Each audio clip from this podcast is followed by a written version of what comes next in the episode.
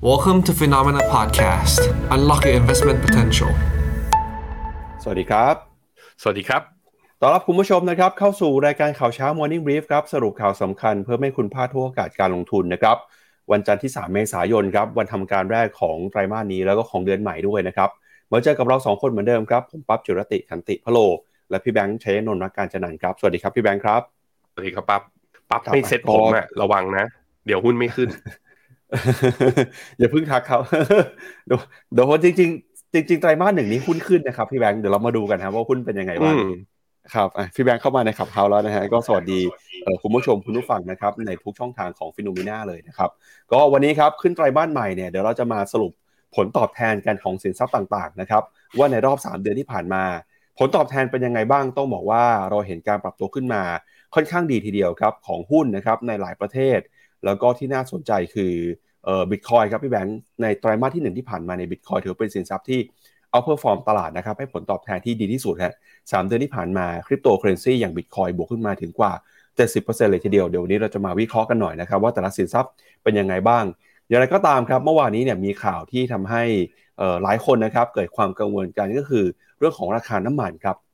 เพราะเมื่อคืนนี้เนี่ยราคาน้ำมันปรับตัวขึ้นมาประมาณ 7-8%เลยครับ หลังจากที่กลุ่ม o p e ปนะครับมีมติครับที่จะลดปริมาณการผลิตน้ำมันมากกว่า 1 ล้านบาร์เรลต่อวันนะครับเพื่อเป็นการพยุงราคาน้ำมันไว้ การออกมาประกาศปรับลดกำลังการผลิตแบบนี้เนี่ยส่งผลทำให้ราคาน้ำมันดีดตัวขึ้นมาอย่างรุนแรง แล้วก็จากที่ใครนะครับเคยสบายใจว่าตอนนี้เงินเฟ้อน่าจะลงไปแล้ว พอมาเจอราคาน้ำมันแบบนี้เนี่ยก็อาจจะต้องมากังวลหรือว่ามาไม่แน่ใจกันอีกครั้งหนึ่งว่าเงินเฟ้อจะลงไปได้จริงไหม แล้วก็ทางเฟดเนี่ยจะทำยังไงกับ การใช้นโยบายการเงินในรอบนี้นะครับก็ถือว่าเป็นการสร้างความปั่นป่วนให้กับตลาด พอสมควรเลยทีเดียวนะครับ นอกจากนี้นะครับจะพาคุณผู้ชมไปดูกันนะครับกับมุมมองของ World Bank ที่มีต่อเศรษฐกิจของเอเชียตะวันออกเฉียงใต้ครับโดยพ้องยิ่งนะครับประเทศไทยครับทาง World Bank ก็มีมุมมองว่าเศรษฐกิจไทย จะเติบโตได้ในปีนี้นะครับอยู่ที่ประมาณ 3.6%ครับก็เป็นการคงเป้าหมายการเติบโตไว้ แต่ก็บอกว่าหลายประเทศในเอเชียตะวันออกเฉียงใต้ ได้ประโยชน์จากการเปิดประเทศของจีนนะครับ แล้วก็จะพาคุณผู้ชมไปดูความเคลื่อนไหวของเทสลากันด้วยครับ ที่มีการประกาศส่งมอบรถยนต์นะครับในไตรมาสหนึ่งที่ผ่านมาเดินหน้านะครับทำสถิติสูงสุดใหม่อย่างต่อเนื่อง แต่อะไรก็ตามเนี่ยคนที่มีหุ้นของเทสลาอยู่ในตอนนี้ แม้จะมีข่าวดีเรื่องของยอดส่งมอบรถยนต์ที่เพิ่มขึ้น แต่รายได้อาจจะไม่ขึ้นตาม เพราะว่าเทสลามีการประกาศปรับราคารถยนต์ไฟฟ้าครับพี่แบงค์งั้นเดี๋ยวพาคุณผู้ชมไปดูกันนะครับกับตัวเลขของสินทรัพย์ต่างๆครับในรอบไตรมาสที่ผ่านมาว่าเป็นยังไงบ้างครับ ไปดูกันก่อนนะครับสินทรัพย์ที่ ให้ผลตอบแทนที่ดีที่สุดนะครับหนึ่งในสินทรัพย์โดดเด่นในไตรมาสที่แล้วก็คือทองคำครับสามเดือนที่ผ่านมาทองคำให้ผลตอบแทนบวกขึ้นมาได้8%นะครับแล้วก็มีในฝั่งของตลาดหุ้นนะครับไม่ว่าเป็นหุ้นยุโรปครับไตรมาสที่ 1 บวกขึ้นมา 7.8%หุ้นของประเทศที่พัฒนาแล้วนะครับบวกขึ้นมา 7.3% S&P 500 ครับบวกขึ้นมา 7%ครับหุ้นในตลาดหุ้นทั่วโลกนะครับที่เป็น World Market Equity เนี่ยบวกขึ้นมา 6.8% ตลาดหุ้นญี่ปุ่นได้ผลตอบแทน 7.5%ในรอบ 3 เดือนนะครับ ก็ถือว่าเป็นสัปดาห์ที่เป็นไตรมาสที่ดีนะครับของสินทรัพย์หลาย ๆ สินทรัพย์โดยพ้องยิ่งสินทรัพย์เสี่ยงอย่างหุ้น แล้วก็ไตรมาสเดือนที่แล้วครับพี่แบงค์สัปดาห์สุดท้ายของเดือนเนี่ยไม่ว่าจะเป็นหุ้นของยุโรปนะครับหุ้นของสหรัฐ หุ้นของสหรัฐอาณาจักร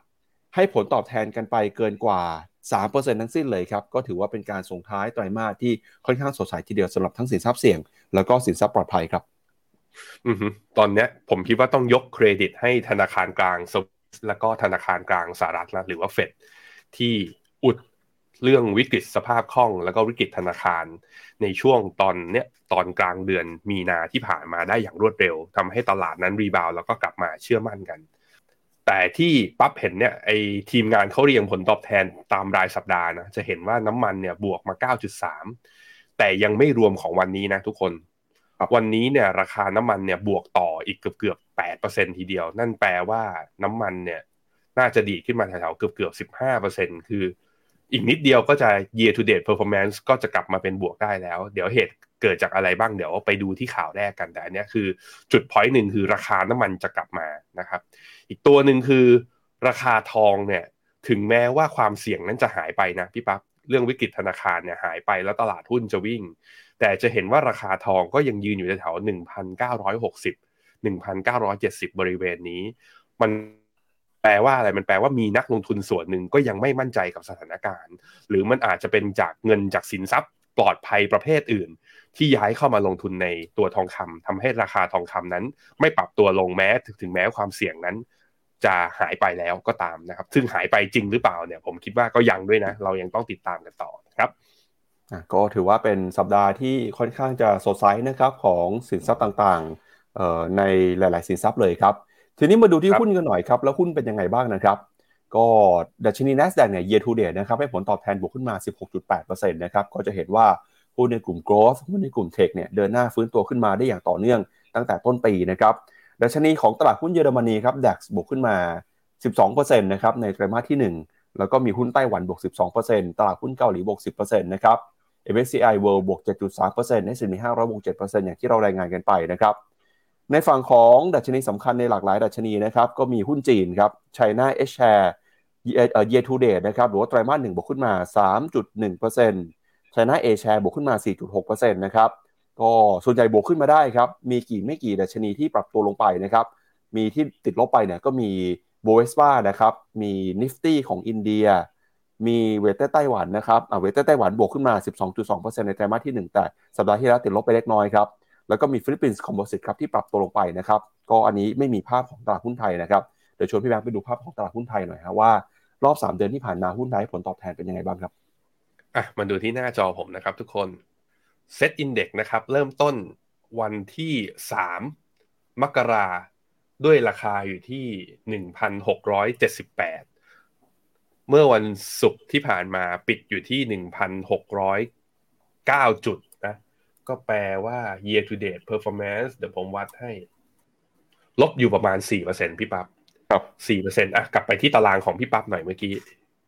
ถ้าลบสี่เปอร์เซ็นต์แปลว่า quarter นั้นอยู่ที่ตรงไหน ลบสี่เปอร์เซ็นต์แปลว่าลบพอๆกับ Nifty นะ ลบพอๆกับอินเดีย เป็นตลาดหุ้นที่ไตรมาสหนึ่งแย่ที่สุดติดอันดับหนึ่งในสามของโลกเลยสำหรับหุ้นไทย เออ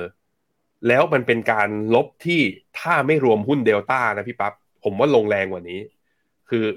ดร.นิเวศน์ก็เพิ่งออกออกบทความมานะว่า มันเป็น extreme corner ของหุ้นเดลต้าที่ตอนจบแล้วมันจะไม่สวยหรือเปล่าด้วยเหมือนกันพาไปดูเดลต้าฮะวันพฤหัสบวกขึ้นมา 9%แล้ววันศุกร์บวกต่อ 3.8%มาราคาปิดอยู่ที่ 1,140 VI ขั้นเทพเมืองไทยเตือนมา ไม่ว่าใครก็ต้องเสี่ยงนะก็ต้องระวังหน่อยอะอันนี้คือตลาดหุ้นไทย แต่ในภาพรวมของตลาดหุ้นโลกในไตรมาสหนึ่งที่ผ่านมาต้องบอกว่า ความผันผวนนั้นยังตลาดหุ้นโลกยังเอาอยู่นะ ยังยังสู้อยู่ แล้วก็ Wix Index ล่าสุดวันนี้ผมให้ดู Wix Index นะครับ ลงมาต่ำกว่า 20 จุดอีกครั้งหนึ่ง ในขณะที่ดอลลาร์ ก็อยู่ในโซนที่ไม่ได้กลับไปไม่ได้แข็งค่ารุนแรงเนี่ยอยู่ในโซนกลับมาคืออ่อนค่าเล็กน้อย ทุกอย่างมันดูเอื้อว่าตลาดหุ้นยังมี upside ต่อไป ถึงแม้ว่าจะมีความเสี่ยงอยู่ข้างหน้า แต่ว่าขึ้นช่วงสั้นนิดๆหน่อยๆ เราก็เอากันหมดนะฮะไปดูต่อนะครับกับสินทรัพย์ต่างๆนะครับโดยเฉพาะอย่างยิ่งหุ้นครับในฝั่งของ sector นะครับในตลาดหุ้นสหรัฐครับก็สัปดาห์ที่แล้วนะครับเกือบทุก sector เลยครับให้ผลตอบแทนเป็นบวกมาเลยนะครับโดยเฉพาะอย่างยิ่ง consumer discretionary นะครับบวกขึ้นมา 5.6%ฮะแล้วถ้าหากว่าดูในไตรมาสแรกของปีนะครับหุ้นในกลุ่ม tech ถือว่าเป็นหุ้นในกลุ่มที่ปรับตัวขึ้นมาอย่างร้อนแรงนะครับไม่ว่าเป็น information technology นะครับบวกขึ้นมา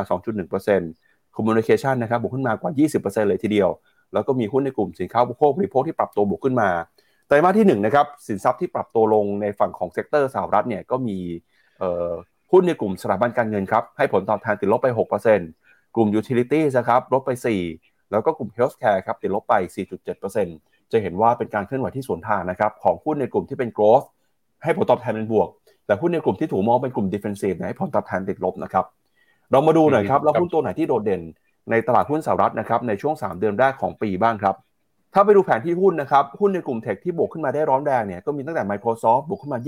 21% Google 19%นะครับ Meta นี่ร้อนแรงมากฮะให้ผลตอบแทนบวกขึ้นมาถึง เกือบ 80%นะครับในรอบ 3 เดือนที่ผ่านมา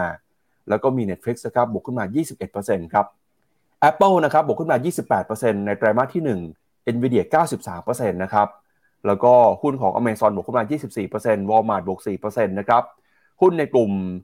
บัตรเครดิตครับวีซ่าบวก 9% Mastercard บวก5%ฮะเทสลาบวก 72%ครับพี่แบงค์เป็น3เดือนที่สดใสมากของหุ้นเทสลานะครับแล้วก็หุ้นที่ติดลบไปก็มีหุ้นในกลุ่ม healthcare อย่างที่เราบอกไปนะครับ Johnson และ Johnson ติดลบไป 12%ฮะหุ้นในกลุ่มสถาบันการเงินเนี่ยบางตัวยังติดลบอยู่นะครับ Wells Fargo ติดลบ 9 Goldman Sachs ติดลบ 4% JP Morgan ติดลบ 1 Bank of America ติดลบไป 13%สำหรับ 3 เดือนแรกของปีครับแล้วก็หุ้นในกลุ่ม Health เอ่อ Services นะครับกลุ่มประกันสุขภาพต่างๆเนี่ยก็ปรับตัวลดลงมาเช่นกันครับ อันนี้เป็นภาพความเคลื่อนไหวในรอบไตรมาสที่ 1 ของหุ้นสหรัฐครับ ครับผม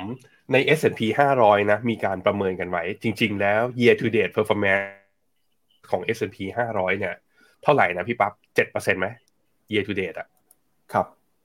ก็คือตั้งไตรมาสหนึ่งอะ7%ครับลองกลับไปดู7%ใช่ไหมครับเขาบอกว่ามีหุ้นเพียงแค่30%เท่านั้นที่มีกำไรมากกว่า70%เอ้ยที่มีกำไรมากกว่า7%แปลว่าคือการรีบาวขึ้นมาครั้งนี้ของหุ้น S&P 500 ไม่ได้ขึ้นทั้งตลาดนะ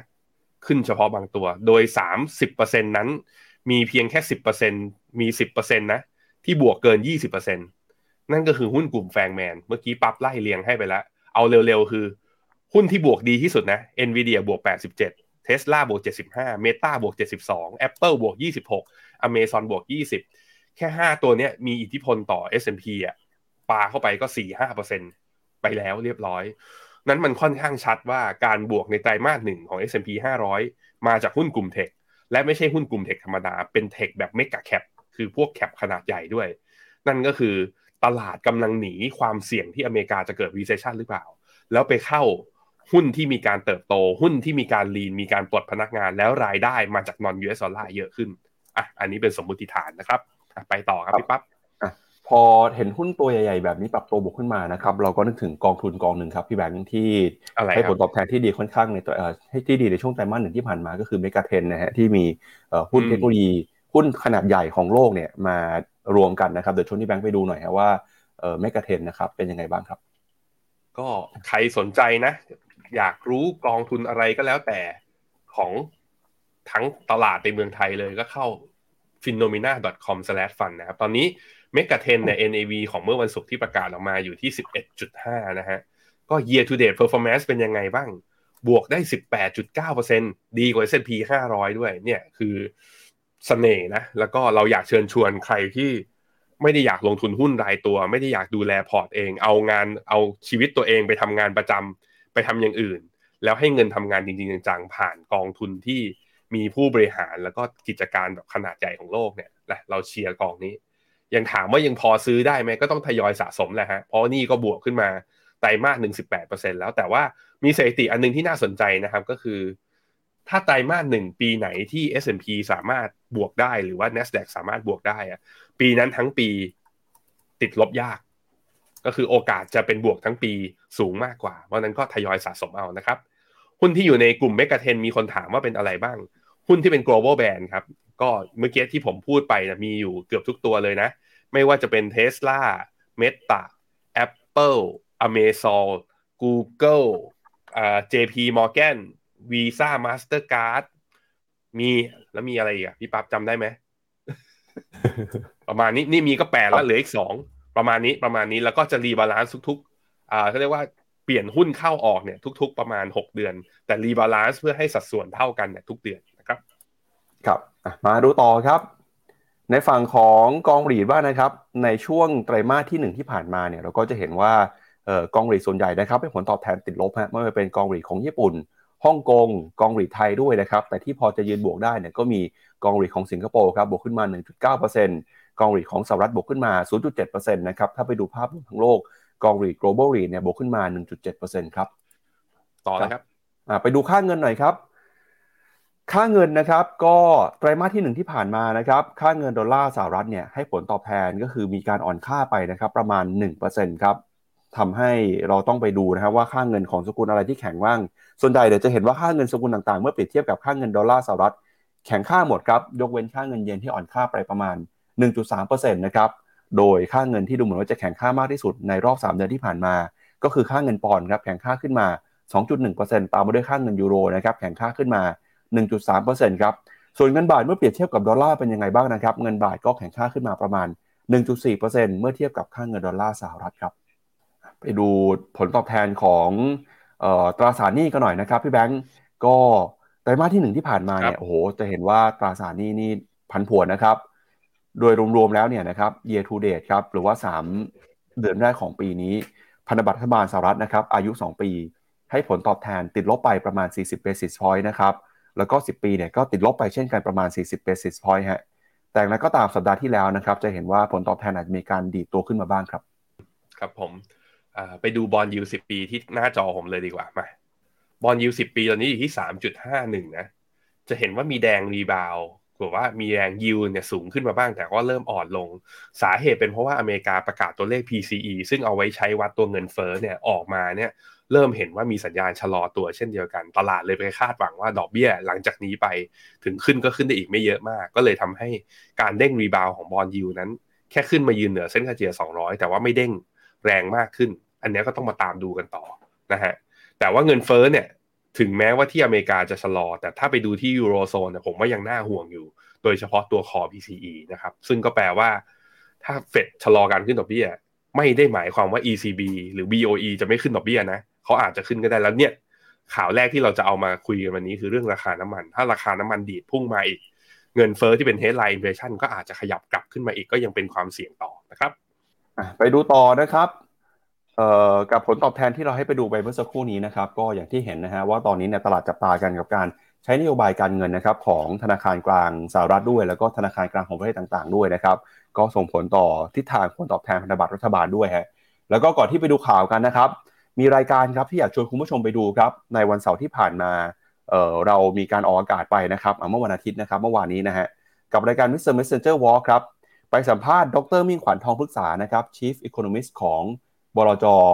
โบหลวงครับ ก็เป็นการพูดคุยกันแบบสบายๆนะครับพี่แบงก์ก็ชวนดรมิ่งขวัญเนี่ยไป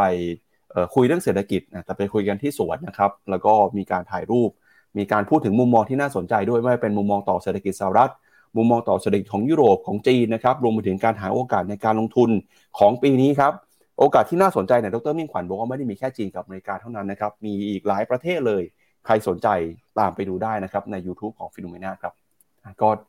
สำหรับใครที่ดูไปแล้วนะครับ ดูแล้วเป็นยังไงบ้างพิมพ์ข้อความเข้ามาบอกกันหน่อยฮะแล้วก็พี่แบงค์ครับพี่แบงค์ดูแล้วเป็นยังไงบ้างครับสำหรับรายการในเมื่อวานที่ผ่านมาครับต้องขอโทษคนดูล่วงหน้าเลยเรื่องเสียง เพราะว่าตรงที่ส่วนนี้มันมีสัตว์แล้วก็แอดคือเราไม่ได้เอาไมค์ติดปกไปด้วยเนาะมันก็เลยเสียงบรรยากาศหรือเสียงอย่างอื่นอาจจะเข้ามาแทรกนั้นใครดูเนี่ยแนะนำว่าใช้หูฟัง ใช้หูฟังดูก็จะได้รับเสียงที่ค่อนข้างชัดหน่อยนะฮะ อย่าลืมไปโหวตครับผมถ่ายรูปแข่งกับดรมิ่งขวัญด้วย ตอนนี้เนี่ยในคอมเมนต์ใน YouTube เนี่ยเหมือนแฟนคลับดรมิ่งขวัญจะเยอะกว่าแฟนคลับผมนะแต่ดรมิ่งขวัญถ่ายรูปสวยจริงแหละนะฮะครับก็เดี๋ยวก่อนไปดูข่าวครับชวนไปดูกันหนึ่งสินทรัพย์นะครับ ก็คือคริปโตเคอร์เรนซีครับ คือราคาบิตคอยน์นะครับ ก็เราติดตามสถานการณ์ของราคาคริปโตเคอร์เรนซีอย่างต่อเนื่องเลยนะครับ ล่าสุดเนี่ยเดี๋ยวไปดูราคาหน่อยเป็นยังไงบ้างครับ เช้านี้นะครับราคาของคริปโตเคอร์เรนซีนะครับอย่างบิตคอยน์ราคาอยู่ที่ 28,000 ดอลลาร์ครับ เราจะเห็นนะครับว่าตั้งแต่ต้นปีที่ผ่านมาเนี่ยราคาบิตคอยน์ครับถือว่าเป็นหนึ่งในสินทรัพย์ที่ผลตอบแทนที่ดีที่สุดสินทรัพย์หนึ่งของโลกเลยครับ โดยไตรมาสที่1นะครับให้ผลตอบแทนเป็นบวกถึงกว่า 70%นะครับเป็นการปรับตัวขึ้นมาอย่างร้อนแรงใน 1 ไตรมาสเนี่ยมากที่สุดนะครับตั้งแต่ปี 2564 เลยครับ โดยไตรมาสนั้นถ้าใครจำได้นะครับช่วงที่บิตคอยน์บูมมากๆ ที่มีสถานการณ์โควิดตอนนั้น 1 ไตรมาสบิตคอยน์บวกขึ้นมาได้ถึง 100%ครับ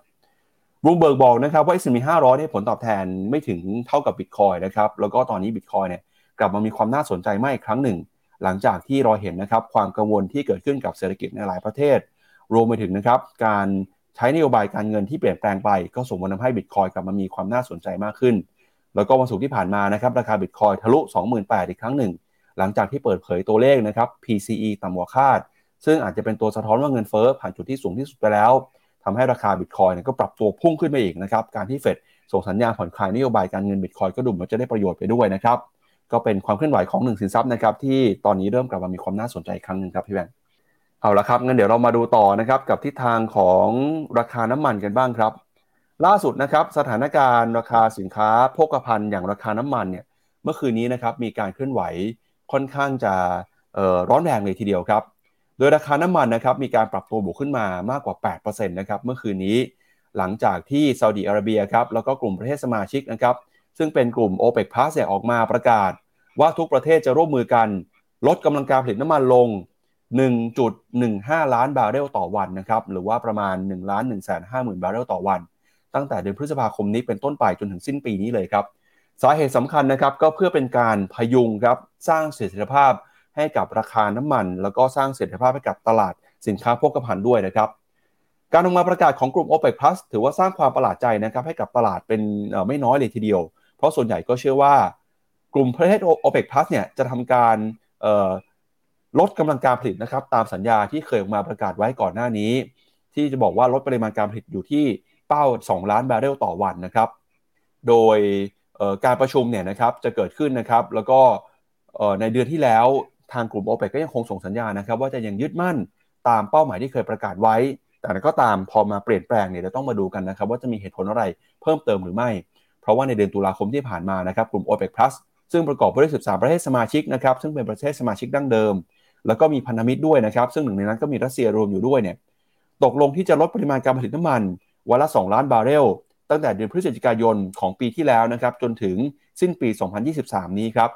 ซึ่งการตัดสินใจดังกล่าวเนี่ยทำให้สหรัฐนะครับไม่พอใจเป็นอย่างมาก เพราะว่าปริมาณน้ำมันที่ลดลงไปเนี่ยจะทำให้ราคาน้ำมันสูงมากขึ้นนะครับพอราคาน้ำมันสูงมากขึ้นจะส่งผลกับตัวเลขของเงินเฟ้อครับโดยในตอนนั้นนะครับสหรัฐแย้งว่าโลกต้องการเห็นราคาน้ำมันลดลงมาเพื่อช่วยสนับสนุนการเติบโตทางเศรษฐกิจ แล้วก็ป้องกันนะครับไม่ให้รัสเซียมีรายได้เพิ่มเติมสำหรับการใช้ไปในการทำสงครามครับ การประกาศลดปริมาณการผลิตน้ำมันของโอเปกเนี่ยโดยไม่ได้ไม่ได้มีฝ่ายใดออกมาเรียกร้องในครั้งนี้นะครับหมายถึงตัวเลขการลดการผลิตที่พุ่งขึ้นมา เป็นการลดมากขึ้นจากปลายปีที่แล้วด้วยแถลงการของ OPEC Plus ออกมาระบุนะครับว่า รัฐบาลของซาอุดิอาระเบียจะลดประมาณ 5 0 0 0 0 0 บาร์เรลต่อวัน ขณะที่อิรักครับจะลดประมาณ 211,000 บาร์เรลต่อวันนะครับแล้วก็ชาติอื่นๆเนี่ยจะร่วมมือกันในการลดปริมาณการผลิตน้ำมันด้วย ซึ่งรองนายกของรัสเซียออกมาบอกนะครับว่าทางรัสเซียก็จะยึด เรื่องของแผนนะครับในการลดปริมาณการผลิตน้ำมัน 5 0 0 0 0 0 บาร์เรลต่อวันไปจนถึงสิ้นปีนี้ หลังจากที่ออกมาประกาศนะครับว่าจะลดกำลังการผลิตตัวเอง ในเดือนกุมภาพันธ์ที่ผ่านมาครับหลังจากที่ชาติตอนตกออกมาตรการควบคุมเพดานของราคาน้ำมันนะครับ โดยหลังจากที่รัสเซียประกาศลดปริมาณการผลิตน้ำมันของตัวเองเนี่ยเจ้าหน้าที่ของสหรัฐก็ออกมาแสดงความคิดเห็นนะครับว่า ความเป็นพันธมิตรของรัสเซียกับกลุ่มโอเปกเนี่ยน่าจะ ดูเหมือนว่าสั่นคลอน แต่แล้วก็ตามพอกลุ่มโอเปกนะครับออกมาประกาศลดปริมาณการผลิตตามรัสเซีย ก็เป็นตัวสะท้อนให้เห็นนะครับว่าความสัมพันธ์ระหว่างรัสเซียกับโอเปกยังคงเหนียวแน่นอยู่นะครับโดยราคาน้ำมันในตลาดโลกครับตอนนี้เนี่ยกำลังจะปรับตัวเพิ่มขึ้นมาหลังจากช่วงก่อนหน้านะครับเดินหน้าทำจุดต่ำสุดในรอบ 15 เดือน หลังจากที่เกิดปัญหาในภาคการเงินของสหรัฐแล้วก็ของยุโรปนะครับพอเกิดปัญหาเศรษฐกิจชะลอตัวลงไป ปริมาณความต้องการใช้น้ำมันในตลาดโลกหายไป ราคาน้ำมันก็เลยปรับตัวลงมา แต่พอกลุ่มโอเปกมาประกาศแบบนี้นะครับราคาน้ำมันก็เลยดีดตัวขึ้นมาอย่างรวดเร็ว ซึ่งการประกาศทำแบบนี้เนี่ยทำให้สหรัฐอเมริกา แสดงความไม่พอใจนะครับ แล้วก็เดี๋ยวต้องมาดูว่าสุรัฐจะออกมาพูดถึงเรื่องนี้ยังไงบ้างครับพี่แบงค์อืออะไปดูราคาน้ำมันเช้านี้ครับ ถ้าดูเป็นกราฟ 15 นาทีนะเพราะราคาน้ำมันเนี่ย เปิดเทรดกันตอนตีห้าบ้านเรา เปิดปุ๊บบวกไป 6.79%ขึ้นไปยืนเหนือเอ่อ80 เหรียญ แล้วตรงนั้นก็คือจุดสูงสุดนะตั้งตั้งแต่ตีห้าเป็นต้นมาก็ค่อยๆย่อลง ตอนนี้ย่อลงมาเหลืออยู่ที่79.5ถามว่าเอามันไปเจออะไร สัปดาห์ที่ แล้วใครซื้อน้ำมันตามผมไปบ้างยกมือหน่อย แสดงตัวหน่อย ผมบอกไปแล้วว่า ราคาน้ำมันเนี่ยมันเด้งขึ้นมา มีโอกาสขึ้นมาชนกรอบบนนะแถวแปดสิบเหรียญตรงนี้ เจอแล้วพอดี ผมว่าหน้าขายเอาตรงๆนะ ไม่รู้เหมือนกันว่าจะขึ้นไปได้หรือเปล่า น้าขายนะตรงนี้ เพราะว่าเป็นการเปิดกระโดดแก็บตั้งเนี่ย ตั้งห้าหกเปอร์เซ็นอยู่นะตรงนี้ ก็จะมีโอกาสลงมาหน่อย อันนี้ให้เห็นนะฮะแต่ว่าเพราะว่ามูฟนี้เนี่ย ผมคิดว่าคนที่ได้ประโยชน์จริง ๆ ก็คือกลุ่มโอเปกที่ยังพยุงราคาน้ำมัน แต่ว่าผู้ที่บริโภคน้ำมันหรือนำเข้าน้ำมันเป็นหลักเนี่ย ก็จะะเผชิญความเสี่ยง ว่าเขาก็จะมีต้นทุนที่แพง พอต้นทุนที่แพง เงินเฟ้อยังขยับสูง ก็ทำให้การบริโภคอาจจะชะลอ ก็นำมาซึ่ง recession แล้ว recession ก็จะทำให้แล้วราคาน้ำมันมันจะวิ่งต่อได้ยังไงถูกไหมมันก็เลยเป็นที่มาว่าผมยังมองว่าราคาน้ำมันวิ่งไปไกลกว่านี้อาจจะลำบาก จะไปอีกต้านหนึ่งเลยอ่าสมมติว่าคุณจะแบ่งขายนะ ตรงนี้นะอะขายไปก่อนส่วนหนึ่งอีกที่หนึ่งที่อาจจะต้องเห็นแล้วก็ต้องพิจารณาแบ่งขายจริงๆก็คือแถวๆ84 เหรียญ ซึ่งตรงกับเส้นค่าเฉลี่ย 200 วัน ดูสิเส้นค่าเฉลี่ย200 วันนับ ตั้งแต่ลงมาเมื่อวันที่ 1 สิงหาปีที่แล้ว ก็ยังไม่เคยผ่านขึ้นไปใหม่อีกครั้งหนึ่ง เพราะฉะนั้นก็น้ำมันเด้งได้แล้ว ใกล้ถึงเป้าหมายแรกแล้ว เป้าหมายที่ 2 ถ้าถึงก็น่าขายให้ขายล้างออกไปก่อนแล้วรอดูสถานการณ์นะครับ ตามนี้ฮะก็เดี๋ยวต้องจับตาข้อมูลเพิ่มเติมนะครับ เพราะว่าในวันนี้เนี่ยนะครับจะมีการประชุมครับ ซึ่งเป็นการประชุม ระดับรัฐมนตรีนะครับของกลุ่ม OPEC Plus ด้วยนะครับเขาจะออกมาให้ข้อมูลเพิ่มเติมยังไงบ้าง แต่ที่แน่ๆคือตอนนี้ตลาดเองก็เริ่มเห็นมุมมองของราคาน้ำมันที่เปลี่ยนแปลงไปนะครับหลังจากที่กลุ่ม OPEC Plus ออกมาประกาศลดปริมาณการผลิตทำให้ Goldman Sachs ครับออกมาปรับคาดการณ์นะครับแนวโน้มราคาน้ำมัน โดยมองว่าราคาน้ำมันดิบเบรนท์เนี่ยนะครับจะปรับตัวขึ้นมา โดยมองเป้าหมายนะครับในช่วงปลายปี 2024 ราคาน้ำมันดิบเบรนท์จะพุ่งขึ้นไป 100 ดอลลาร์ต่อแบเรลนะครับอันนี้ก็เป็นเป้าของ Goldman Sachs จากการปรับราคาน้ำมันของตลาดในครั้งนี้นะครับถ้าหากว่าราคาน้ำมันขึ้นไป 100 ดอลลาร์ต่อแบเรลสำหรับเบรนท์นะครับพี่แบงค์ upside จะอยู่อีกเท่าไหร่ครับ ไปดูราคากันหน่อยครับสำหรับสำหรับเบรนท์นะ ถ้าหนึ่งร้อยก็จะแถวยี่สิบห้าเปอร์เซ็นเลยพี่ปั๊บแต่ถ้าราคาน้ำมันขึ้นมาจริงอะ่ะอย่าลืมนะ เงินเฟอ้อมาด้วยแล้วถ้าเงินเฟอ้อมาด้วยแล้วเฟดจะหยุดขึ้นดอกเบี้ยเหรอ นั่นแหละคือความเสี่ยงในอนาคต ซึ่งในรายการ Mr. Messenger Talk เนี่ย คุณอ่าดรมิ่งขวัญก็พูดถึงประเด็นนี้ด้วยเหมือนกัน แล้วก็บอกว่าความเสี่ยงของเศรษฐกิจอเมริกาเนี่ยไตรมาสหนึ่งเนี่ยเรื่อง SVB กับ Signature Bank เนี่ยน่ะแค่ teaser ไตรมาสสามมีเรื่องที่ใหญ่กว่านี้อยากรู้ว่าเรื่องอะไรลองไปดูนะครับ ครับอะไปดูกันหน่อยครับ หลังจากที่ราคาน้ำมันดิบปรับตัวบวกขึ้นมา เมื่อคืนนี้อย่างร้อนแรงนะครับทำให้ทะลุนะครับ 80 ดอลลาร์ต่อแบเรลไปเป็นที่เรียบร้อยแล้วทั้งเบรนท์แล้วก็ WTI นะครับ โดยตอนที่ออกมาประกาศเนี่ยเราจะเห็นว่าสัดส่วนในการลดปริมาณการผลิตของแต่ละประเทศเนี่ยไม่เท่ากันนะครับ ล่าสุดนะครับปริมาณการผลิตที่ถูกตัดออกไป 2 ประเทศหลักนะครับที่มีสัดส่วนสูงก็คือซาอุดิอาระเบียกับรัสเซียครับลดปริมาณการผลิตประเทศละ 5 0 0 0 0 0แบเรลต่อวัน ตามด้วยอิรักนะครับ211,000 แล้วก็มี UAE 140,000คูเวตแสนหนึ่งแสนสองหมื่นคาซัคสถานเจ็ดหมื่นแปดอัลจีเรียสี่หมื่นแปดแล้วก็โอมานครับสี่หมื่นนะฮะ ถึงแม้ว่าจะเห็นนะครับว่าแต่ละประเทศเนี่ยลดปริมาณการผลิตไม่เท่ากัน แต่ก็เป็นการสะท้อนนะครับว่าความสัมพันธ์ความสามัคคีของกลุ่ม OPEC Plus ยังคงเหนียวแน่นอยู่ทุกประเทศนะครับ ก็ออกมาสนับสนุนนะครับมาตรการในการช่วยกันลดปริมาณการผลิตน้ำมันในรอบนี้ครับ โดยที่รัสเซียเนี่ยจริงๆเขาประกาศลดมาตั้งแต่เดือนมีนาจนถึงเดือนมิถุนายนนะครับเขาประกาศลดที่ 5 0 0แสนบาร์เรลต่อวันมาแล้ว โดยที่ครั้งนี้พอประชุม OPEC Plus ก็คือ รัสเซียขยายการลดกำลังการผลิต 5 0 0แสนเนี่ย จากสิ้นเดือนมิถุนาไปจนถึงสิ้นปีเลยอะอันนี้คือเพราะนั้นตัวเลขของตัวรัสเซียเนี่ยคือตัวเลขเดิมนะครับครับแล้วก็ไปดูกันหน่อยฮะแล้วตอนนี้ใครจะเดือดร้อนมากนะครับ ก็คือประเทศที่มีการนำเข้าน้ำมันเนี่ยในสัดส่วนที่สูงครับพอมีการประกาศนะครับลดปริมาณการผลิตออกมาครับพี่แบงค์จะเห็นว่าเศรษฐกิจญี่ปุ่นเนี่ยเริ่มมีผลกระทบแล้วนะครับ เงินเยนอ่อนค่าฮะเงินเยนอ่อนค่ามีสาเหตุมาจากญี่ปุ่นถือว่าเป็นประเทศที่มีการนำเข้าน้ำมันสุทธินะครับเป็นระดับสูงต้นๆของโลกเลยฮะ อญี่ปุ่นเนี่ยมีเผชิญกับปัญหาราคาน้ำมันเพิ่มขึ้นถ้าเงินเยนก็เลยมีการอ่อนค่าไปในเช้านี้นะครับแล้วก็ประเทศที่ได้รับผลกระทบอีกหนึ่งประเทศก็คือฝั่งของยุโรปฮะเพราะยุโรปเองเนี่ยยังคงเป็นประเทศที่ต้องนำเข้าน้ำมันมาจากรัสเซียแล้วก็นอร์เวย์อยู่นะครับแม้ว่าจะมีการออกมาประกาศเเรื่องของเพดานในการนำเข้าน้ำมันเรื่องของราคาเนี่ยแต่นั้นก็ตามยุโรปเองก็คงจะหลีกเลี่ยงผลกระทบในครั้งนี้ไม่ได้ครับพี่แบงค์ครับผมก็จะเห็นว่าสหภาพยุโรปไอ้ยุโรปนะในปี 2021 เนี่ยนำเข้า น้ำมันหรือก๊าซธรรมชาติจากรัสเซียเนี่ย คิดเป็นหนึ่งในสี่เลย แล้วนี่แหละ มันเป็นเขาเรียกว่าเป็นอาวุธสำคัญของรัสเซียในใช้ในการต่อรองเรื่องนี้ นั้นยุโรปยังเจอความท้าทายนะครับ อย่างที่บอกไปคือตัวเลข ถึงแม้ว่าเรา headline inflation เริ่มขยับหัวลงมาแล้ว แต่พอราคาน้ำมันดีดขึ้นแบบนี้ มันก็แปลว่าตัวเลข inflation นั้นที่เราเพิ่งเห็นเนี่ยอาจจะดีดกลับมาได้อีกครั้งหนึ่งด้วยเหมือนกันว่านั้นก็ยังมีความเสี่ยงอยู่สำหรับยุโรปนะเราเห็นราคาตัว Euro Stoxx 50 Euro Stoxx 600ดีดขึ้นมาใกล้ทำ high เดิมอีกครั้งหนึ่งเราคิดว่าให้ยุโรปผ่านจากวิกฤตไปแล้ว เงินเฟอ้อไม่ใช่ปัญหาแล้วคำตอบที่ผมได้ตอนนี้นะเร็วๆเลยคือยังครับ ยุโรปยังไม่ ออกจากความเสี่ยงที่น่ากังวลที่สุดอยู่นั่นก็คือเรื่องราคาพลังงานนะครับ ครับ ก็จริงๆแล้วเนี่ยบรรยากาศในตลาดการลงทุนนะครับ จากปลายสัปดาห์จนถึงเมื่อวานนี้เนี่ยถือว่ามีความแตกต่างกันพอสมควรฮะจริงๆ ตลาดเนี่ยค่อนข้างจะมีความหวังนะครับ ว่าเงินเฟ้อน่าจะปรับตัวลงมาได้แล้วฮะเพราะว่า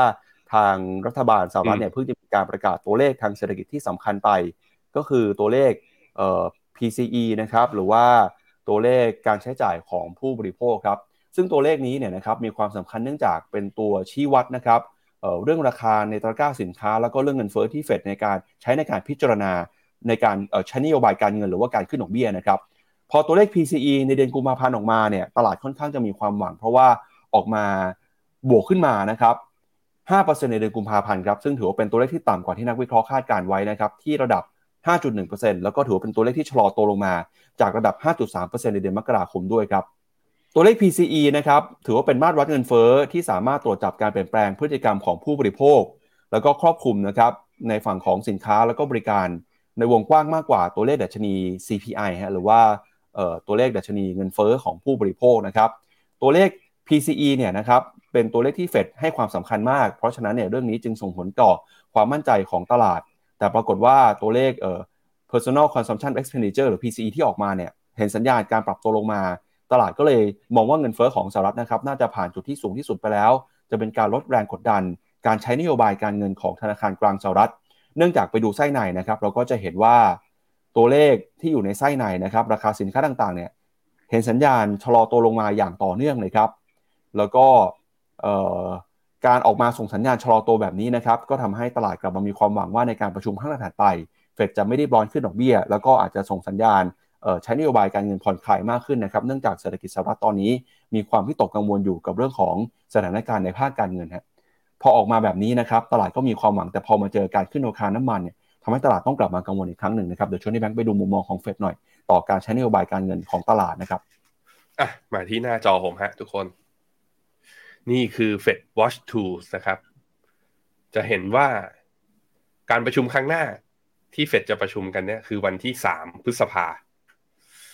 ตอนนี้เฟดฟันเรทอยู่ที่ 4.75ถึง5%ตลาดให้โอกาสประมาณ 46.8%นะที่จะคงดอกเบี้ยที่ระดับนี้ แล้วให้โอกาสอีกประมาณครึ่งหนึ่งประมาณ 53%ที่จะขึ้นดอกเบี้ยไปที่ยี่อ่าไปที่5ถึง5.25 คือ 25 basis point มากกว่านี้ตลาดไม่ให้ความหวังเลย สมมุติว่าเฟดขึ้นดอกเบี้ยไปที่5ถึง5.25 จริง แล้ววันที่ 14 มิถุนาคือการประชุมครั้งถัดไปนะ ครั้งต่อไปเนี่ยในเดือนมิถุนามิถุนาตลาด ปรากฏว่าพี่ปับ๊บโอกาสยังอยู่ที่5ถึง5.25พี่ปับ๊บครับ ไม่ขึ้นต่อ ตอนนี้อะมันดูแค่สองอันเนี้ยค่อนข้างชัดนะว่า ตอนนี้ตลาดตีความว่าเฟดจะขึ้นดอกเบี้ยได้อีกแค่ครั้งเดียว ภายในครึ่งปีเนี้ยไม่เดือนพฤษภาก็มิถุนาน่าจะขึ้นอีกครั้งหนึ่งแล้วจะเป็นยังไงต่อผมพาไปดูมิ팅ครั้งสุดท้ายของปีนี้วันที่ 13ธันวาจะเห็นว่ามีโอกาสรวมกันนะ ที่ 4.75 กับ5เอ่อกับที่5เปอร์เซ็นเนี่ยโอกาสรวมกันอยู่ที่ 15เปอร์เซ็นครับที่เฟดจะคงดอกเบี้ยอยู่ที่ระดับนี้ แต่โอกาสที่เหลืออีกเกิน 90เปอร์เซ็นพี่ปับ๊บเกือบเกือบ 90เปอร์เซ็นนะตลาดคิดว่าจะมีการลดดอกเบี้ยฮะเพราะนั้นตอนนี้นะผาดของผาดของดอกเบี้ยที่นักวิเคราะห์เอที่นักลงทุนคาดการตอนนี้คือเฟดจะขึ้นดอกเบี้ยหนึ่ง แล้วหลังจากไตรมาสสองเป็นต้นไปตั้งแต่เข้าไตรมาสสามเฟดจะลดดอกเบี้ยประมาณหนึ่งถึงสองครั้งคำถามคือแล้วมันเป็นอย่างนั้นจริงหรือไม่ก็ขึ้นอยู่กันนั่นแหละ ราคาน้ำมันและเงินเฟ้อว่าลงจริงหรือเปล่า พอเห็นราคาน้ำมันเนี่ย ดีดขึ้นมาวันเดียวหกห้าหกเปอร์เซ็นจากการที่เซอร์ไพรส์โอเปกพลัสลดกำลังการผลิตแบบนี้ ผมก็ไม่แน่ใจจริงๆว่าเงินเฟ้อจะลดจริงหรือเปล่าเพราะนั้น มันยังมีความเสี่ยงที่เราต้องติดตามดูกันต่อนะครับยังไว้ใจไม่ได้นะครับเรามาดูกันกับข้อมูลเพิ่มเติมนะครับ ในฝั่งของเงินเฟ้อเนี่ยเห็นสัญญาณที่ปรับตัวลงมาต่อเนื่องนะครับ แต่ไหนก็ตามออพอราคาน้ำมันปรับตัวขึ้นมา ตลาดก็กลับมาอยู่ในโหมดที่มีความไม่มั่นใจกันอีกครั้งหนึ่งแล้วนะครับเดี๋ยวต้องมาดูว่าพอราคาน้ำมันขึ้นมาในหลัก 10%แบบนี้เนี่ยราคาเงินเฟ้อจะตอบรับในรอบนี้ยังไงนะครับก็จะเห็นว่าสินทรัพย์ต่างๆนะครับน้ำมันเนี่ยถือว่ามีสัดส่วนที่สูงนะครับกับการคำนวณเงินเฟ้อของสหรัฐอเมริกา แล้วก็รองลงมานะครับก็เป็นสินค้าหมวดอื่นๆนะไม่ว่าเป็นอาหารบ้านที่อยู่อาศัยนะครับแล้วก็ค่าใช้จ่ายในครัวเรือนต่างๆนะครับน้ำมันเนี่ยก็ถือว่ามีสัดส่วนสำคัญ แต่ก็น้อยกว่าเรื่องของราคาบ้านนะครับพี่แบงค์เอาละครับ ก็อันนี้ก็เป็นภาพรวมของเศรษฐกิจนะครับที่เกิดขึ้นในช่วงของปลายสัปดาห์ที่ผ่านมา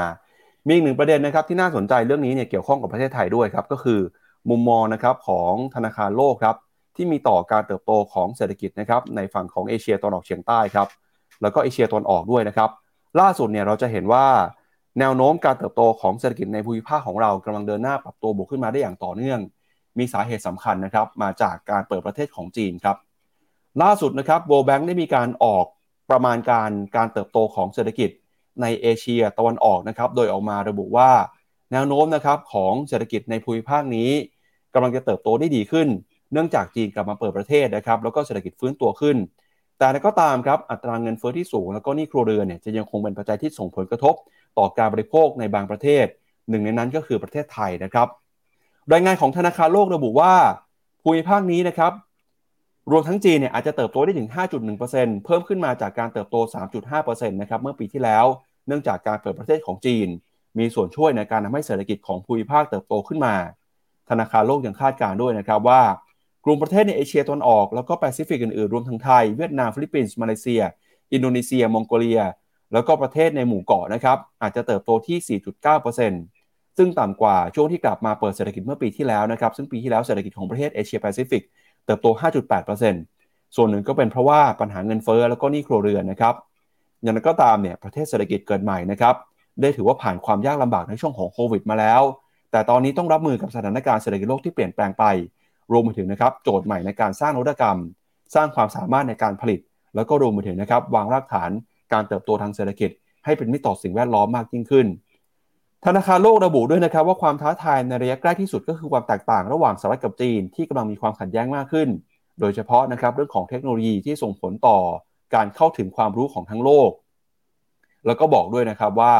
แม้ว่าจีนเนี่ยจะยังมีสัดส่วนนะครับที่เป็นแหล่งความรู้ด้านนวัตกรรม ด้อยกว่าสหรัฐ แต่ก็ตามต่อไปเนี่ยจีนจะมีสัดส่วนนะครับสำคัญในการสร้างให้เกิดนวัตกรรมของโลกนะครับธนาคารโลกก็แนะนำว่าประเทศต่างๆ ควรจะรีบปฏิรูปนโยบายเพื่อเพิ่มการเติบโต แล้วก็ทำความตกลงนะครับกับสหรัฐแล้วก็จีนด้วย เพื่อที่จะเข้าไปร่วมกลุ่มการค้านะครับที่จะสามารถทำให้เศรษฐกิจเติบโตได้จากการส่งออกครับนอกจากนี้นะครับในฝั่งของประเทศไทยครับ World Bank เนี่ยออกมาประกาศที่จะคงการเติบโตของปีนี้ไว้ อยู่ที่ 3.6%นะครับ โดยสาเหตุสำคัญเนี่ยก็มาจาก การเติบโตของการบริโภคในประเทศนะครับแล้วก็รวมถึงการฟื้นตัวของการท่องเที่ยวด้วย แต่นั้นก็ตามนะครับประเทศไทยเนี่ยถูกคงเป้าหมายการเติบโตเศรษฐกิจไว้นะครับ เนื่องจากมองว่าเศรษฐกิจของไทยยังคงมีความเสี่ยงในหลากหลายเรื่องราวนะครับแล้วก็เรื่องของการส่งออกเนี่ยที่ยังคงเป็นปัจจัยกดดัน การเติบโตของเศรษฐกิจไทยครับ World Bank ประเมินนะครับว่าตัวเลขการส่งออกของไทยในปีนี้อาจจะติดลบนะครับประมาณ 1.8%มีสาเหตุสำคัญมาจากเศรษฐกิจโลกที่ชะลอตัว แล้วก็มีความเสี่ยงนะครับเรื่องของความไม่แน่นอนทางการเมืองด้วย หลังจากที่ประเทศไทยกำลังจะเข้าสู่ช่วงของฤดูการเลือกตั้งนะครับในวันที่ 14 พฤษภาคมนี้ครับพี่แบงค์อือครับผม เรื่องจีนเนี่ย จริง ๆ ถ้าลองไปไล่ดูเรียงดูข่าวนะ ผมคิดว่าเหตุการณ์ SVB กับ Signature Bank เนี่ยก็เป็นเหตุการณ์หนึ่งที่กระตุ้นให้หลาย ๆ คนเนี่ยหนีห่างออกจากดอลลาร์หรือว่ากระจายความเสี่ยงไปที่อื่น เพราะเขาก็กลัวกันแหละ แต่ว่าถ้าดูจากอีเวนต์นะตอนนี้ ผมนับดูเฉพาะเดือนที่ผ่านมาเนี่ย มันมีประการประกาศเรื่องความร่วมมือของหลาย ๆ ประเทศในการที่จะ settlement เป็นเงินสกุลหยวนเนี่ยหลายที่เลยซาอุดีอาระเบียกับจีนนะประกาศตั้งโรงงานกันนะ โดยที่จีนนะให้เงินสนับสนุนอยู่ที่แปดแปดสิบแปดหมื่นสามพันล้านหยวน ให้เป็นสกุลหยวนให้กับซาอุ รัสเซีย รัสเซียประกาศ settlement ราคาน้ำมันนะในการส่งมอบราคาน้ำมันเป็นสกุลหยวน แล้วก็รัสเซียเนี่ยลดตัว reserve currency ของตัวเองที่เป็นดอลลาร์เนี่ยแล้วใช้หยวนเนี่ยเป็น reserve currency แทน IMF รายงานล่าสุดรัสเซียใช้เงินสกุลหยวนเป็น reserve currency เนี่ยคิดเป็น 33%ของของทุนสำรองแล้วตอนนี้ คือแบบเฮ้ยเผลอแป๊บเดียวเนี่ยภายภายในเนี้ยภายในระยะเวลาประมาณตั้งแต่เกิด ตั้งแต่รัสเซียก้าวย่างเข้ายูเครน แล้วมีการลบกันสหรัฐแบนรัสเซียออกจากสวิฟใช่ไหมบริษัทจดทะเบียนในอเมริกาก็แบนรัสเซียออกไป มันเห็นชัดอะอย่างรัสเซียเนี่ย ผมไปภูเก็ตมาสองไอสองสัปดาห์ที่แล้ว ก็บอกกับทุกคนไปแล้วข่าวนั้นว่า นักท่องเที่ยวเนี่ยที่สภาท่องไออ่าที่การท่องเที่ยวที่ภูเก็ตเขารวบรวมตัวเลขมา นักท่องเที่ยวที่เข้าภูเก็ตเยอะที่สุดคือนักท่องเที่ยวรัสเซีย เพราะเขาไปเที่ยวที่นู่นยุโรปกับที่อเมริกาไม่ได้ ใช้ระบบ settlement ไม่มีเครดิตแต่ว่าใช้เงินรัสเซียเนี่ยแลกมาเป็นเงินบาทแลกได้ไงอันนี้ก็เห็น แล้วรัสเซียก็ reserve currency ก็มาถือหยวนมากขึ้น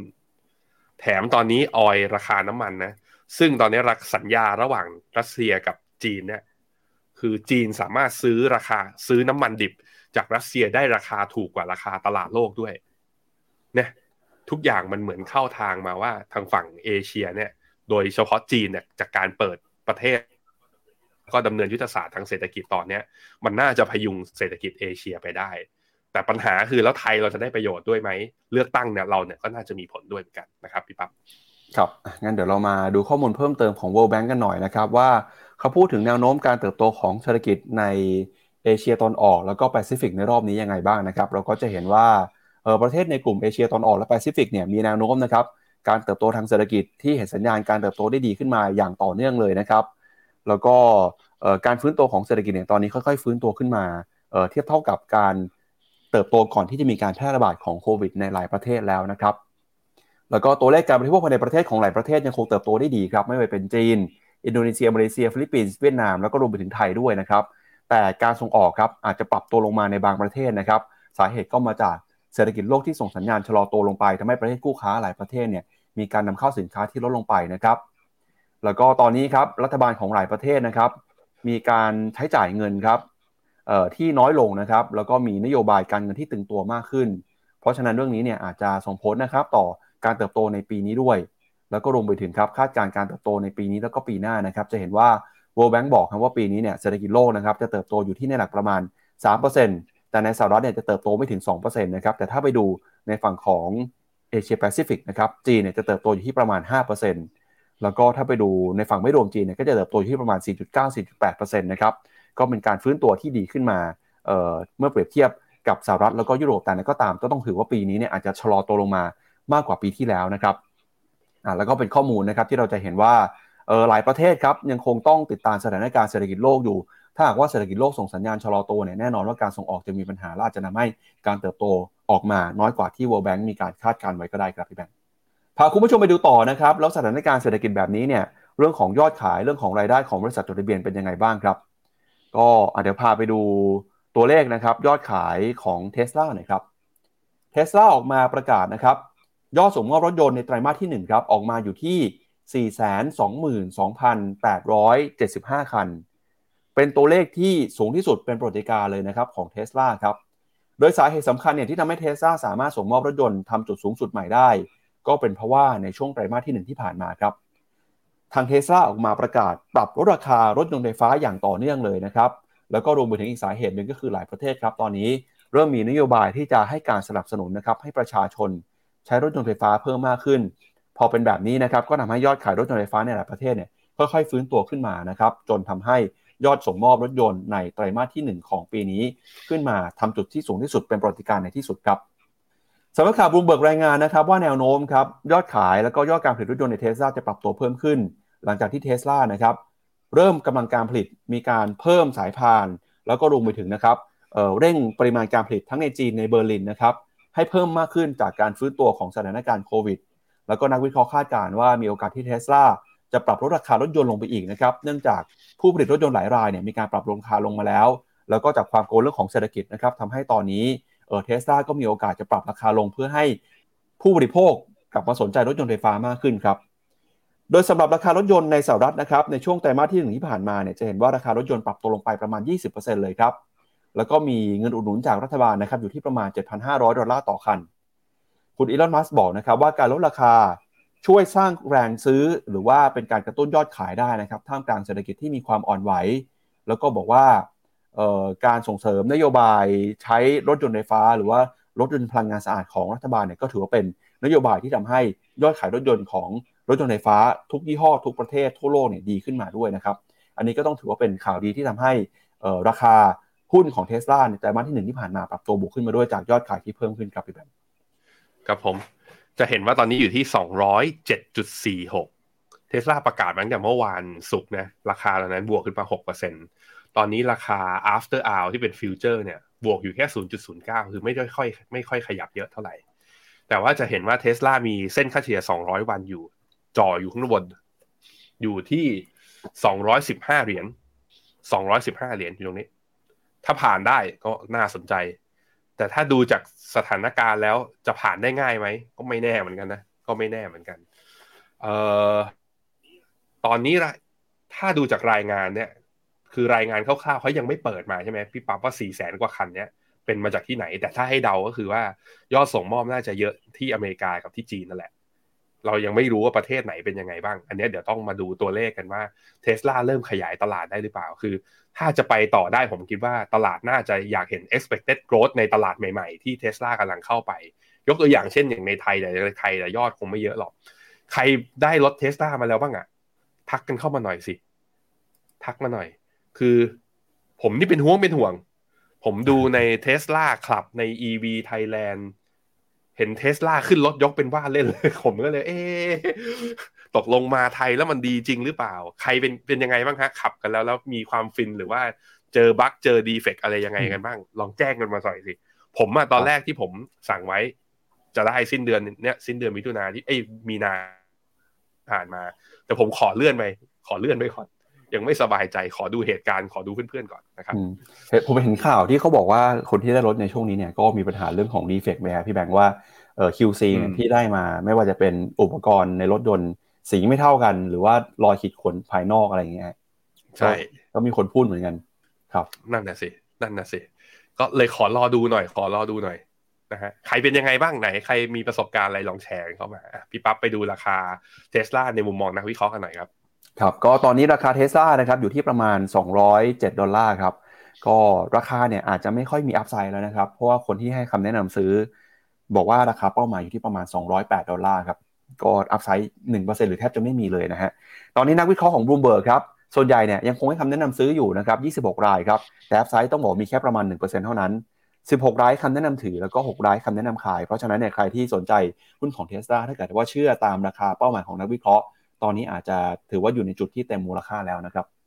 กับผม เฮ้ยคุณจาวิสอย่าพูดเป็นเล่นดิเขาบอกว่าขับขับอยู่พวงมาลัยหลุดติดมือรถของเล่นเปล่า ไม่ใช่แล้วนะฮะคุณไลออนควีนบอกว่าล่าสุดจับคลื่นผีไทยเดินผ่านแล้วหยุด คือหยุดเองโดยที่แบบไม่มีอะไรผ่านหน้าอย่างเงี้ยฮะ จริงเหรอเออก็ผมผมเห็นข่าวอันหนึงช่วงก่อนหน้านี้นานแล้วครับ พี่แบงค์ที่บอกว่าเอ่อรถเทสลาเนี่ยขับตามรถสองแถวฮะแล้วมีคนยืนเกาะท้ายรถสองแถวอยู่ คิดว่าเป็นคนครับ ระบบก็เลยเบรกอัตโนมัติ ใช่ครับอะไปต่อครับพี่ปั๊บครับอะก็เดี๋ยวชวนพี่แบงค์อ่านคอมเมนต์ของคุณผู้ชมตั้งแต่ช่วงต้นรายการก่อนนะครับแล้วเดี๋ยวค่อยมาดูข่าวสุดท้ายกันนะครับว่าเอ่อเรื่องของภาคการเงินในบ้านเรามีอะไรที่ตื่นเต้นในช่วงปลายสัปดาห์ที่ผ่านมาด้วยครับ คุณ WSI ให้มุมมองไว้ดี ซึ่งจริงเรื่องเนี้ย มันไม่ได้เป็นข่าวมันเป็นเรื่องของการวิเคราะห์ต่อ แต่ว่ามันมีพอยก็คือว่า เงินฝากที่มันไหลออกจาก regional bank อะณตอนเนี้ย ส่วนหนึ่งมันไปเข้าที่แบงก์ใหญ่ แต่ส่วนหนึ่งคือมันไปเข้าที่กองทุนประเภท money market เพราะกองทุนประเภท money market เนี่ยมันเซนซิทีฟกับอัตราดอกเบี้ยในตลาดที่มากกว่า แล้วพอเฟดยังขยับขึ้นดอกเบี้ยอยู่ money market มันจึงให้ดอกเบี้ยที่สูงกว่าเงินฝากนั้นมันจะมีแรงขายออกจากไอตัวเงินฝากอะแรงเงินถอนถ่ายถอนออกมา แล้วเข้าไปอยู่ใน money market ซึ่งพอไอตัวเงินฝาก ซึ่งเป็นไอเรียกเป็นเป็นฐานทุนของตัวธนาคารนะพอมันลดลงเนี่ยธนาคารจะปล่อยสินเชื่อได้ลำบากมากขึ้น เพราะนั้นเขาบอกว่าเวฟถัดไปต้องดูว่า regional bank ตัวอื่นๆเนี่ยเนี่ยงบไตรมาสหนึ่งงบไตรมาสสองเนี่ยปล่อยสินเชื่อลดลงก็แปลว่าจะมีกำไรลดลง การมีกำไรลดลงอย่างเงี้ย มันจะส่งผลเอฟเฟกอะไรตามมาทำให้เกิด moral hazard หรือว่าเอา เองเงินที่มีอยู่ไปลงทุนในอะไรที่เสี่ยงมากขึ้นไปปล่อยสินเชื่อที่เสี่ยงมากขึ้นเพื่อเอายิวหนาขึ้นหรือเปล่า อันนี้เขาบอกว่าเป็นสิ่งที่ต้องควบคุมและธนาคารธนาคารกลางต้องเข้ามาดูแล และอาจจะต้องออกกฎหมายมาเพิ่มเติมนะฮะเห็นด้วยว่าเรื่อง SVB สภาพสภาพคล่องอะแบงก์รันเนี่ยยังมีอยู่ แต่เรื่องแบงก์ล้มเนี่ยจบแล้วจบแล้วนะครับ คุณพิชิตถามว่าทำไมพอราคาน้ำมันขึ้น พวกกองทุน Clean Energy และ พลังงานแบบอื่นถึง NAV ขึ้นด้วย เพราะว่าพอราคาน้ำมันมันยิ่งขึ้นมากสูงขึ้นไป หรือว่าคนมีความคาดการณ์ว่าราคาน้ำมันจะสูงเนี่ย สิ่งที่เกิดขึ้นคือคนก็จะรู้สึกว่าราคาน้ำมันแพงอย่างนี้ฉัน absorb ไม่ไหวต้นทุนมันแพง เพราะนั้นฉันไปหา alternative resource หรือเป็นแหล่งพลังงานอื่น ๆ ที่มาใช้แทนดีกว่า เพราะนั้นราคาไอตัว clean energy กับตัวพลังงานแบบฟอสซิลเนี่ยมึงจึงขึ้นลงตามกันในช่วงของการที่โลกกำลัง transition สู่พลังงานสะอาดมันเป็นแบบนั้นนะครับ คุณวันเดอร์ถามว่าราคาทองจะยิ่งอยู่อย่างนี้สูงขึ้นเรื่อยๆ ใช่ไหมอะราคาทองล่าสุดเช้านี้อยู่ที่หนึ่งพันเก้าร้อยหกสิบนะฮะยังไม่หลุดลงมาต่ำกว่าหัวของเมื่อตอนสิ้นเดือนมกมกราที่ผ่านมา ถ้าหลุดลงมาก็จะมีเส้นค่าเฉลี่ย 20 วันอยู่ที่ประมาณ 1,930 ผมคิดว่าตอนมันน่าจะใกล้ลงแล้วแหละ เพราะว่า MACD เนี่ย ปักหัวลงมาแล้วกำลังจะกลายเป็นเซลล์สัญญาณนะ ถ้าถ้าวันนี้หลุดลงมาต่ำกว่าเนี่ยประมาณ 1,955แถวๆนี้นะ ก็จะเป็นเซลล์สัญญาณแล้วย่อรอบย่อเนี่ยลงมาแถวๆประมาณ 20 เหรียญนะมีให้เห็นนะฮะถ้ายืนได้ก็มีโอกาสที่จะยังปรับตัวขึ้นไปต่อนะครับอโอเคครับพี่ปั๊บครับอะไปดูประเด็นนะครับ เรื่องของธนาคารพาณิชย์ในบ้านเราหน่อยครับ สุดสัปดาห์ที่ผ่านมาเนี่ยมีประเด็นที่หลายคนให้ความสนใจกันนะครับ ก็คือการที่ ธนาคารกรุงไทยครับออกมาประกาศนะครับ เรื่องของการเก็บค่าธรรมเนียมสำหรับการถอนเงินโดยไม่ใช้บัตรนะครับ ก็ประกาศออกมาได้วันเดียวเนี่ยสุดท้ายแล้วก็ต้องรีบออกมาเปลี่ยนแปลง แล้วก็ชี้แจงให้กับผู้บริโภคนะครับเดี๋ยวย้อนหลังกลับไปหน่อยฮะถ้าเกิดใครจำมาได้นะครับ ในช่วงของออวันที่ 1 ที่ผ่านมาเนี่ยนะครับ ธนาคารกรุงไทยก็ออกมาบอกว่าจะเก็บค่าธรรมเนียมนะครับ ในการถอนเงินไม่ใช้บัตร โดยจะเริ่มต้นวันที่ 1 พฤษภาคมนี้นะครับครั้งละ10 บาท แล้วก็บอกว่าจะมีโปรโมชั่นยกเว้นค่าถอน โดยไม่ใช้บัตรเนี่ยหครั้งฟรีต่อเดือนนะครับ ธนาคารกรุงไทยบอกนะครับว่าจะมีการประกาศนะครับผ่านแอปพลิเคชันกรุงไทย Next เริ่มเก็บค่าธรรมเนียม โดยจะเริ่มเก็บพร้อมกันทั้งอุตสาหกรรมนะครับตั้งแต่วันที่ 1 พฤษภาคม อย่างไรก็ตามเนี่ยหลังจากประกาศออกมาได้เพียงแค่ 1 วันครับเมื่อวานนี้นะครับทางกรุงไทยก็ออกมาประกาศนะครับเปลี่ยนแปลงนโยบายดังกล่าวครับ โดยล่าสุดนะครับประกาศออกมาเลื่อนเก็บค่าธรรมเนียมถอนเงินไม่ใช้บัตร ไม่มีกำหนด โดยย้ำนะครับว่าเป็นการตระหนักถึงความเดือดร้อนของลูกค้า ที่ยังมีความจำเป็นต้องใช้เงินสดในชีวิตประจำวันอยู่ หลังจากที่ประกาศออกมานะครับทางลูกค้าหรือว่าคนที่ใช้งานก็ออกมา แสดงความคิดเห็นนะครับแล้วก็แสดงความไม่เห็นด้วยจนล่าสุดเนี่ยธนาคารกรุงไทยต้องออกมาปรับเปลี่ยนนะครับธนาคารกรุงไทยแจ้งนะครับว่า ได้รับเสียงสะท้อนจากลูกค้าเป็นจำนวนมาก แล้วก็ยินดีนะครับจะน้อมรับฟังทุกความคิดเห็น เพื่อนำมาปรับปรุงคุณภาพบริการ โดยตระหนักถึงความเดือดร้อนของลูกค้าที่ยังมีความจำเป็นต้องใช้เงินสดในชีวิตประจำวัน จึงขอยกเว้นค่าเทอมเนียมดังกล่าวออกไปก่อนนะครับ แล้วก็ขอบคุณลูกค้าที่ให้ความไว้วางใจด้วยดีเสมอมา แล้วก็ขออภัยในความไม่สะดวกมาณที่นี้ด้วยครับพี่แบงค์คืออันตรายนะช่วงนี้คือ อยากหารายได้เพิ่มแต่ว่า ผมคิดว่าคนส่วนหนึ่งอะและผมเองด้วยที่ หลังจากที่ได้สากดเงินสดโดยที่ไม่ใช้บัตรอะโดยใช้ผ่านแอปพลิเคชันไปอะผมก็ไม่ต่อบัตร ATM อีกเลยไง อย่างนี้มันเดือดร้อนผมไงพอผมผมใช้มันแล้วผมก็เดือดร้อน แต่ถ้าเขาบังคับใช้มาแล้วมันใช้ทั้งอุตสาหกรรมมันก็แปลว่าผมก็ต้องกลับไปเปิดบัตร ATM อีกทีหนึ่งก็ต้องไปเสียค่าธรรมเนียมบัตรด้วย มันก็แล้วแต่วิธีการคิดของแต่ละคนนะ แต่ว่าก็นั่นแหละมันแสดงให้เห็นว่าสังคมแบบไร้เงินสดจริง ๆ แบบโอนแบบพร้อมเพย์เนี่ย ผมคิดว่ายังไม่ได้เกิดขึ้นจริง คือผมเข้าใจนะทีม marketing แล้วก็ธนาคารกรุงไทยนะ พยายามกระตุ้นไม่ให้ถอนเงินสดไงเพื่อให้ยิงสแกน คือคิดว่าเป็นทางเลือกไง คิดว่า เออ ถ้าสิบบาทปุ๊บคนจะได้ไม่ต้องถอน แล้วก็ไปเออใช้จ่ายผ่านเป็นออนไลน์ไปเลย แต่ว่าก็คือยังมีคนบางส่วนอยู่ โดยเฉพาะกรุงไทยเนี่ยเป็นเขาเรียกว่าเป็นแบงค์ของ คือเป็นแบงค์ของประชาชนชาวบ้านจริงๆอะซึ่งเขายังจับจ่ายเดินตลาดอะไรอย่างเงี้ยเขายังใช้เงินกันอยู่อันนี้ก็เป็นสิ่งที่เราเห็นกันนะครับ ก็รอหน่อยนิดนึงนะใจเย็นนะกรุงไทย อีกไม่นานหรอกมันก็คงเข้าสู่สังคมไร้เงินสดจริง แต่ไม่ใช่ตอนนี้ ตอนนี้แบบเศรษฐกิจมันยังไม่ดีไง นิดๆหน่อยๆก็อย่าเพิ่งเก็บเลยนะครับเอาละครับ ก็เป็นประเด็นที่มาฝากกันในวันนี้นะครับ กับรายการ Morning Brief ครับ ก็ก่อนจากกันไปนะครับ ย้ำเตือนคุณผู้ชมอีกครั้งหนึ่งครับ ใครที่ยังไม่ได้ดูรายการ Mr. Messenger Walk ในตอนล่าสุดนะครับ ชวนไปดูฮะพี่แบงค์ไปคุยกับดรมิ่งขวัญทองพฤกษานะครับ จากกองทุนบัวหลวงครับ ก็มาพูดคุยกันเรื่องของการเติบโตเศรษฐกิจในหลากหลายประเทศนะครับ มุมมองมุมมองการลงทุน แล้วก็รวมไปถึงนะครับมีกิจกรรมแข่งกันถ่ายรูปด้วยนะครับคุณผู้ชมเข้าไปดูแล้วก็เข้าไปช่วยโหวตกันหน่อยว่าพี่แบงค์หรือว่าดรมิ่งขวัญนะครับใครถ่ายรูปสวยกว่ากันครับ เข้าไปดูได้ที่ YouTube ของฟิโนเมนานะครับออกอากาศเป็นที่เรียบร้อยแล้วครับ เอาละครับ และนี่ก็เป็นทั้งหมดนะครับของรายการข่าวเช้า Morning Brief วันนี้นะครับขอบพระคุณคุณผู้ชมที่ติดตามกันพรุ่งนี้เรากลับมาเจอกันใหม่นะครับวันนี้เราสองคนและทีมงานลาไปก่อนครับ สวัสดีครับ สวัสดีครับ FINNOMENA Exclusive บริการที่ปรึกษาการลงทุนส่วนบุคคล ที่จะช่วยให้เป้าหมายการลงทุนของคุณ เดินทางสู่ความสำเร็จ ไม่ว่าคุณจะเป็นนักลงทุนสายไหน เริ่มต้นที่ 5 0 0 0 0 0 บาท สมัครเลยที่ f i n o m e f i n o m i n a e x c l u s i v e หรือ line at f i n o m e n a p o r t คำเตือน ผู้ลงทุนควรทำความเข้าใจลักษณะสินค้า เงื่อนไขผลตอบแทน และความเสี่ยงก่อนตัดสินใจลงทุน